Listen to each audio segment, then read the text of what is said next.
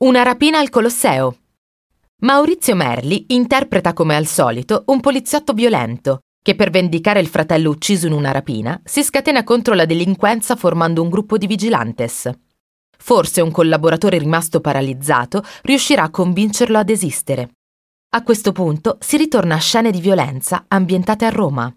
Nella prima sequenza si vedono due borseggiatori in moto aggredire e scippare una donna che cammina in via del Colosseo. Interessante la scelta di questa via, che nonostante sia molto centrale, non è così nota a tutti i romani.